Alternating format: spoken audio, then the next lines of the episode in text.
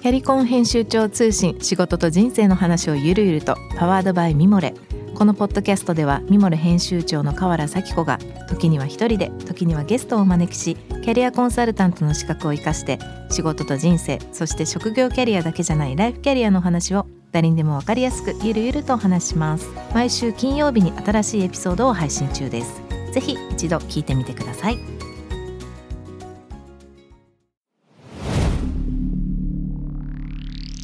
ナ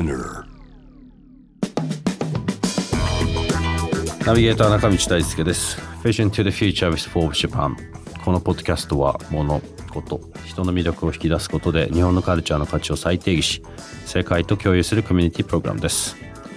Forbes Japan ウェブとは記事として連動し音声ではスピナーを通じて主要リスニングサービスにてお聞きいただけます。 Forbes Japan ウェブは概要欄のリンクからチェックしてください。番組の X アカウント、Instagram アカウントは VTTF アンダーバーコミュニティです。ぜひそちらの方もフォローをよろしくお願いいたします。はい、ということでですね、今回も前回に引き続きまして、デザイナーの村田春信さんをお迎えしてお届けしたいと思います。よろしくお願いします。お願いします。先週はこう成功というかなんだろうな好きなことをやるっていう、まあ、結果スタミナ的な話になりましたが、うん、やっぱりこう思い続けながら進んでいってこうかなりこう手繰り寄せてまあ今この自分の名前がついたブランドを自分で始めて、うん、4シーズン目真っ最中でございますが、はいうん、この今のご自分のブランドはどういうブランドになってるって今ご紹介していただけそうですか？そうですね。かなりあのまあいろんなまあ、今東京でこれ東京コレクションみたいなところで、まあ、とあのコレクションの発表を始めてで、まあ、よく言っていただけるのはあの本当にもう正統派みたいな形で評価をしていただくことが多くて本当にもうど真ん中のシンプルな美しさエレガントさみたいなものを追求しているブランドかなというふうに思っています。その中でこうまあラグジュアリーっていうキーワードが出てきてるのは、何かこうイメージが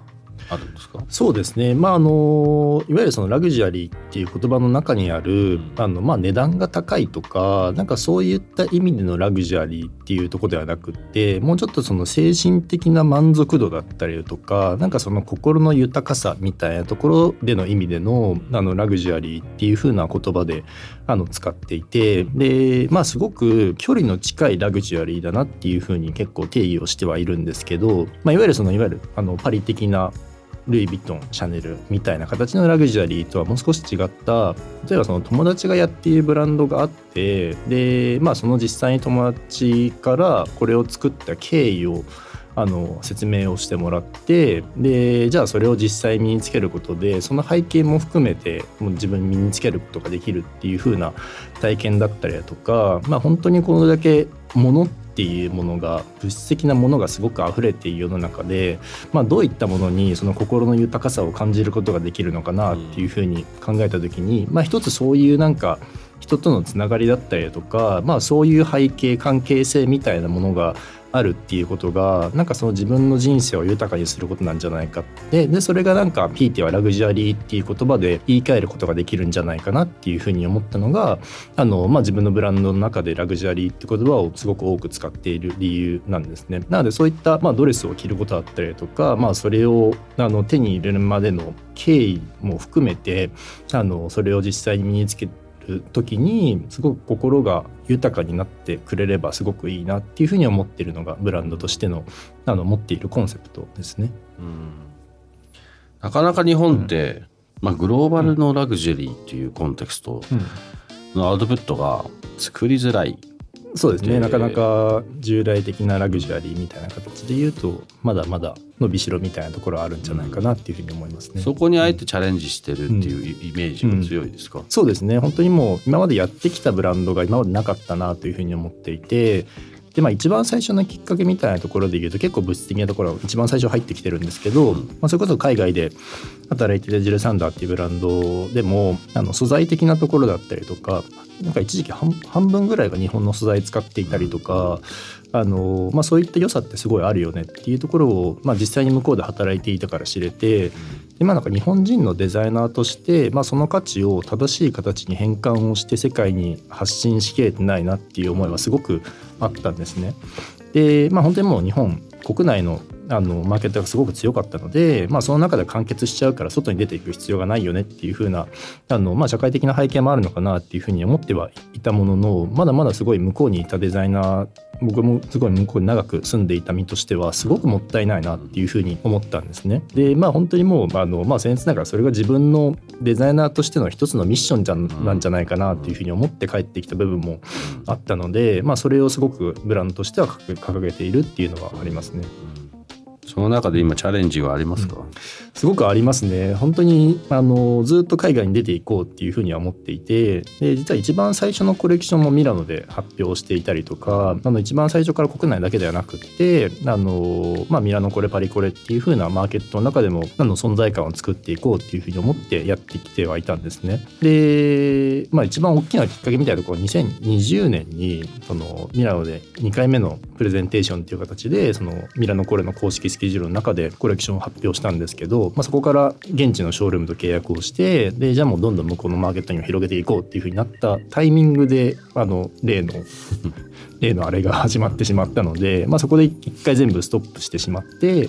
で、まあ、ビジネス的にも一回国内で地固めをする必要があるなというふうに思って、まあ、ここ23年は本当にもうずっと国内であの広げていこうっていうふうにやっていったんですけどまあ、ちょうど今期、まあ、展示会が終わった後に9月の27からパリに行ってで向こうで展示会をしていって、まあ、ちょっと海外への展開再スタートっていう風な形で持っていこうかなっていうふうに思っているタイミングではありますね。そのデザイナーとしてこうプロダクトというか、そのまあ背景も含めそのフィロソフィーも含めこうものづくりに対してこう没頭するパートとこれ自分でビジネスやるってこう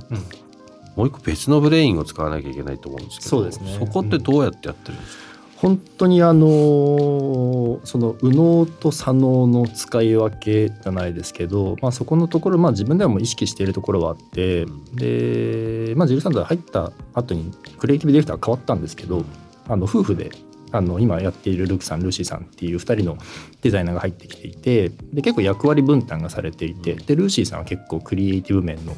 あの右脳的なところを司っていてでルークさんは割とその戦略的な哲学を組み立てていって論理的にこうブランドはこうあるべきみたいなところを組み立てていってでそこの2人のバランスがすごくよくできててでそれが魅力的なブランドになるなっていうプロセスをあの一緒にやってこれたので、まあ、自分でブランドをやるときにそこの右脳と左脳の使い分けみたいなところはすごく必要になってくるなというふうに思っていたので、まあ、こんなにすごいクリエーションやってるんですよっていうところだけを打ち出すわけでもないし、まあ、うちはビジネス的にこういう新しいビジネスモデルやってるんですよっていうところを打ち出すわけでもなく、まあ、そこの両方のバランスがしっかり取れてでしっかりとそれを届けて初めてあの魅力的なブランドになり得るんだなっていうことを知れたので、まあ、それを意識しながらやっているっていうところは一人あるんですけどやっぱりその育ちはデザイナーというか本心はそっちなのでなかなかそのビジネス的なところを自分で今までやってきてたところはあったんですけど、まあ、これはなかなか難しいぞっていうところで最近はそのビジネス面を見れるパートナーとちょっと仕事をし始めたっていうふうなタイミングですね。まあ、これからグローバルに出てくタイミングになるじゃないですか。そうですね、まあ、それはそれでまた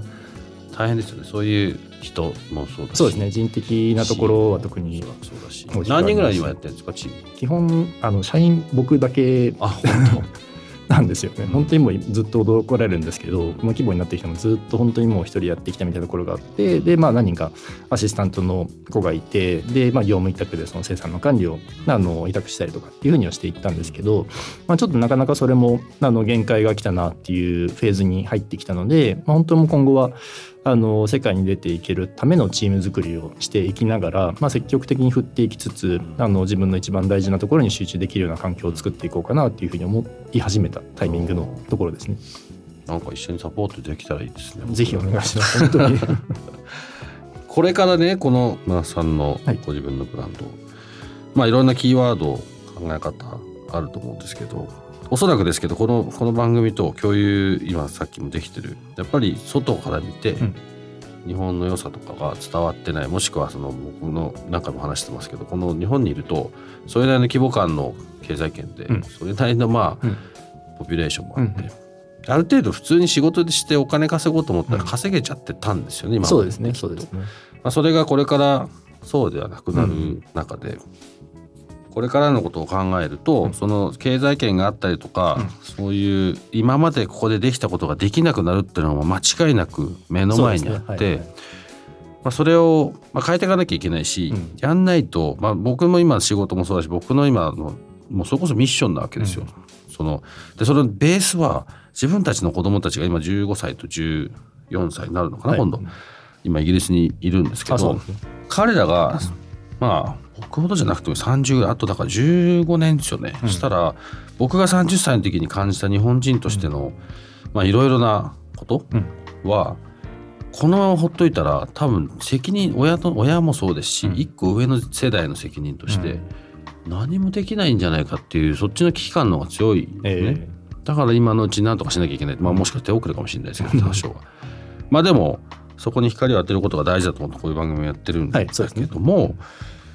そういった中でこう、まあ、マさんはこの自分のブランドを通してそのミッションを形にしていくっていう、これから、まあ、これからまあ始めたこのプロセスの中でどんなふうになっていくんですか？イメージあります？まあイメージしてるところで言うと、まあ、その当時昔その一世三宅洋次山本川久保玲っていうその3人があの世界に出ていってでまあその後にまあ堺が続いていってっていう風な形があるんですけどまあ多分その後に続いていくような形がまあ想像しやすいところではあるんだろうなっていうふうには思いつつも、まあ、何かしらのまあ違う形の広げ方も多分今ではあるんだろうなっていうふうに思っていてで、まあ、今まではそのまあファッションショーがあってで、まあ、閉鎖的な環境の中で招待された人たちがまあ情報の格差を握っていきながら、まあ、それを小出しにしていきながらブランドの価値を高めていったみたいな経緯があった中で、まあ、今だったら本当にもうコレクションが発表されたらもう本当にもうその瞬間に全世界に発信されていってでも情報の格差もなくなっているし本当にもうエディターと顧客さんとか本当にも同じものを見ているっていう風な環境になった時にじゃあそのブランドの広がり方だったりとか世界の伝え方みたいなことも絶対コミュニケーションの方法が変わってきてるんだろうなっていう風に思うので何かしらその新しいコミュニケーションの方法を持ってで自分たちのプレゼンスをあの世界に向けて広げていくっていう風な方法があるんだろうなっていう風に思うと、まあ、そこを見つけることができればあのそのブランドの魅力みたいなことは本当により世界に広げていけるんじゃないかなっていうふうに思うのであの、まあ、どんな形にせよその、まあ、自分たちの良さこういうコンセプトっていいよねみたいなところが伝わっていけるようなコミュニケーションみたいなところを取っていければなっていうふうには思っていますね。すごいなんか想像ができるなそれ、ただ想像はできるけど形にするのは多分難しい。そうなんですよ、ね、そんな簡単じゃないからなんとなく想像はぼやっと絵には浮かんではいるもののじゃあ実際にそれをやる人たちみたいなところだったりとかそれをできる環境を作るみたいなところが、まあ、なかなか難しいところはあるんだろうな、まあ、すごいチャレンジングなところではあるんだろうなというふうには思ってはいるので、うん。まあ、でもそれはすごくあのなんだろうデザイナーとしてはすごく人生をかけてやる価値のあることだなっていうふうに思っていて、まあ、本当にもう僕は自分の名前をブランドにあの関しているっていうこともあってそのブランドに対する思い入れみたいなところは本当にもう誰よりも強いっていうところは自負していてうん。でまあそれを広げるためだったら僕は何でもやりますっていう風うん。なスタンスではいるので本当にこれはなんだろうもうラライフワークに近いかなっていうふうに思ってるんですけどでもまあ焦ることなくあの地道にこれも広げていくところとあのまあアクセルとブレーキのバランスみたいなところも含めてあの世界に向けて広げていければなっていうふうにはすごい思っていますね。この自分と同じような今世代だったり、まあ、もしくは次の世代もそうかもしれないですけど、その特に海外から帰ってきて、うん。村田さんのかなりこうなんていうんですか自分で引き寄せたで形を作ってったこの10年ぐらいの経験値っていうのは、なんかこういう機会を通して話したりとか、まあ、メディアに出て話したりとか、そういうことをすることによって、まあ、多くの人にこうまた違ったインスピレーションがあると思うん。そうです。ね、うん、そうなるといいですね本当に。なんかそういう責任みたいのは勝手ながら あのまあなんかそういうのがついてくるとまたなんかこうなんていうんですかねブランドもそうだし人としてもそうだしこううん。重みが出てきたりとか、うん。なんかそうやっていくと考えることとかも多分あるんだろうないっぱいと思って。て、うん。そういうのって特に日本に帰ってきた時とか僕なんかはまだ帰ってきた時が今日は学生終わって少し向こうで就職しても24ぐらい、うん学校日本までいてで学校あの大学まで日本に行って向こう行ったっていうのと多分種類が違うので、うん。どっちかっていうとこうカルチャーショックが先だった。んですよはいはい帰ってきた時の。うん自分の国なのに言葉は喋れるのに、でも言ってることがなんかいまいち全然よく分かってないみたいなこと。とか、だからなんか思うこととか今の状況とは多分違うんですけどある程度大人になって向こうで仕事をしてで帰ってきた自分の国のもともといて向こう行って帰ってきたっていうのはまたなんか見え方もきっと違うんですよね、きっと。そうですね、うん、だからなんか今の人たちとか次の人たちが周りの人たちに何かこう影響したいようなこととか、うん、なんか思うこととか何かあったりしますか？そうですねまあなんかそのなんだか海外風を吹かせたいとかそういうわけでもないんですけどなんか特に僕そのイタリアにずっと長くいたっていうのもあってでやっぱりその大切にしてるものが全然違うなっていうふうにはすごい感じていたんですよね。でまあ日本人ってすごい、まあ、真面目でワカホリックですごく真面目に働いてますっていうふうなことがあって、まあ、時には本当にもう自分の人生を犠牲にしてでも仕事が大事みたいなあの考え方ってなんかまだあるなっていうふうに思ってるところもあったんですけど、まあ、僕はずっと長くいたイタリア人まあ、イタリアに生活してる人たちのマインドみたいなところが本当にもうその自分の人生を豊かにしましょうだったりとかその自分の人生が一番大事で、まあ、それを豊かにするためにはあの仕事を楽しみましょうっていう風なスタンスだったりとかなんかそういうそのなんか軽やかさの中にあるようなあのものがすごく僕はいいなというふうに思っていて。あのなんかもう少し世界に目を広げてみるとなんかこういう考え方もあるよねみたいなところが日本の中でもいろんな見方が広がってくれるとより面白いことになっていくんじゃないかなっていうふうには思っていて結構そのなんか考え方がまあもちろん人によっていろんな考え方があるっていう中ではありつつもでもそれもなんか小さな枠の中での出来事だなっていうふうにすごい思うことが多くって、まあ、もう少し引いてみたらもっと全然なんか違う目線での考え方とかってなんか世界出てみるといろんな考え方があるよねっていうのがあると思うのでなんかそういう考え方みたいなところが広がっていくとちょっと面白くなってくるんじゃないかなっていうふうには思いますけどね。やっぱ日本ってでも島なので、なんかそこがあの、まあ、ヨーロッパでの地続きの国と比べるとそこが違うっていうところはもちろん理解はしつつも、まあ、本当にもう今いろんな人が入ってきているのでそういったなんか多様な考え方がどんどんどんどん広がっていくことによって生まれてくる新しいものもあるんじゃないかなっていうふうにはすごい思いますけどね。うん、なんか僕はその日本の価値が下がってきてると思ってるんですね、うん、世界の中で、うん、世界の中で、でそういう新しいことを生み出す力だったり、まあなんかものじゃなくて考え方とか、あと受け入れるこう土壌だったり、まあ、島国っていうのは当然ある、た例えばイギリスに住んでると同じなんですよ、島国で。大陸があって、何が違うかって戦争に負けたか負けてない。か、それだけじゃないと思いますけど、ただもうちょっといいんだよっていうなんかもうちょっと変え変えてもいいし、新しいことをチャレンジしてもいいし、こう間違っちゃダメなことなんかないみたいなこととかの、まあ、そういうなんか当たり前をちょっとでもこう、まあ、そのその当たり前があるから今までの日本も文化も歴史もあると思うんだけど、なんかそこにもうちょっと違う視点って言ってるようなことのその僕の中でその視点ってなんかずれてもいいんだよっていうか、それはすごいそうなんですよ。やっぱなんかそのそうなんかこうあるべきみたいなところが本当にもう社会の中でなんかみんながこうあるべきっていう風な形を思い描いてるんだなっていう風にすごい感じることがあの多々あっていやなんかこうあるべきっていうところもそもそもそうだったんだっけみたいなところが結構あるなっていうふうに思っていてなんかそこのところの自由さみたいなところが広がってくるとなんかもう少しみんなが生きやすくなるんじゃないかなって思ったりもするんですけどまあその中生きやすくなった環境の中でよりクリエイティブなものが生まれてくる環境が出てくるといいなっていうふうに思っているのでなんかまずはそこはなんかマインドセットからなんじゃないかなっていうふうに思うところは結構ありますね。うん、なんかその僕が思うのはねあのこうあるべきのは、うん、要するに日本人は日本人しかいなかった時間がずっと長いじゃないですか。そうですね。はいはい。本当に。1億2,000万人もいて、うん。はい、ほぼ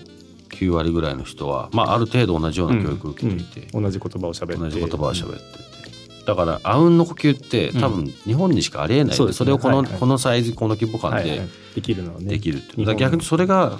日本のすごいところだと思う、うん、価値でもあったんですけどね。ただそれは日本の中だけの話だったのが、うん、ただもうグローバルもこの携帯1個でも基本的にはどこにでもつながってるし、うん、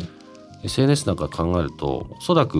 まあ、僕がよく言ってるのはその地球の中の世界の中のこうまあある一定の僕と同じようなこうターゲットというか、同じマインドを持った人。これが僕の中でビジネスターゲットってチームにはよく言うんですけど、つながりたいと思ったら多分一人か二人返したら、ほぼ誰でもつながれるようなそうですね。世の中じゃない、うん。だからなんかここに対しての横の理解をこの日本が持ってきた今までのこんだけの歴史をちゃんと転化したらこれってもうオポチュニティにしか見えない、うん、いや本当にまさしくそうだなと思いますね。それを今やらないと気づかれずに終わって 沈んでいくっていう日本がなくなってしまうみたいな、うん。そんなレベルの話ですよね。本当だ。よ。にまあなんでそういう危機感を持ちながうん。らやってはいるものの、あのまあじ自分に勝手に自負と思ってこういうこともやってこの番組もそうでこうやって初めてお会いして、うん。まあいろいろ共通認識を持てたこと自体が、まあ本当に今日はいろいろ話を聞いてましてこの番組やっててよかったなと思う瞬間がたくさんありました、こちらこそです。本当にお忙しいところとも2回もありがとうございました、はい、こちらこそありがとうございます。はい、ということで、え2回にわたりいろいろとお話を伺いましたデザイナーの村田晴信さんお迎えいたしましたどうも本当にありがとうございましたありがとうございました。Spinner. 中道大輔がお送りしてきました Vision to the Future with Forbes Japan いかがでしたでしょうか？こう、まあ、話の中でも出てきましたけどもあの純粋にあのラッキーだとおっしゃってましたけどあれまあ当然ラッキーなんだと思いますがそのラックっていうのは結果的に自分でかなり引っ張ってきてる。その先週のスタミナの話もそうですしそこからこう日本に帰ってきて今これからやろうとしていることもしくは日本の中での話世界から見た日本でここから日本の良さをこう世界に出していく。なんか本当にこの番組もしくはうちの会社として僕自身としてやらなきゃいけないなと思ってることとか感じてることっていうのがいろいろ共有できた気がします。まあなんかちょっと話の途中にもありましたけど何か一緒にできることがあるんじゃないかなとは個人的には思いますのでまたちょっと今度ね別途個人的にまた話を聞いてみたいと思いました。はい。ということで、えーこのゲストトークエピソードですが、毎週月曜日に配信されております。えー同時に、フォーブジャパンのウェブの方にとも連動したコンテンツ公開しておりますので、そちらの方もぜひぜひご覧ください。また、ショートコンテンツ、Vision to the Future Stories と題しまして、えーそちらはですね、毎週水曜日、金曜日に Forbes Japan よりピックアップしたニュースをお届けいたします。スピナーのほか、Spotify、Apple Podcast、Amazon Music などでお楽しみください。質問感想はぜひ番組の X アカウント VTTF アンダーバーコミュニティにお寄せください。Vision to the Future with Forbes Japan、えーぜひ次回もお楽しみにしていてください。ちょっとまた次回は変わった試みをしようかなと思っている今日この頃でございますので、えーそちらの方もよろしくお願いいたします。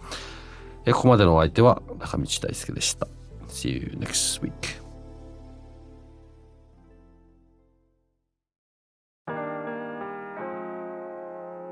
家の神崎めぐみと編集者の大森洋子でお届けする雑談ポッドキャスト「ウォンと私のお名前なんての?ふと私って誰なんだ？と自分がぐらついてしまうそんなあなたと毎日を楽しくするサバイバル術を一緒に考えていきます。ウォンとは毎週水曜日朝5時に配信。ぜひお聞きのプラットフォームでフォローしてください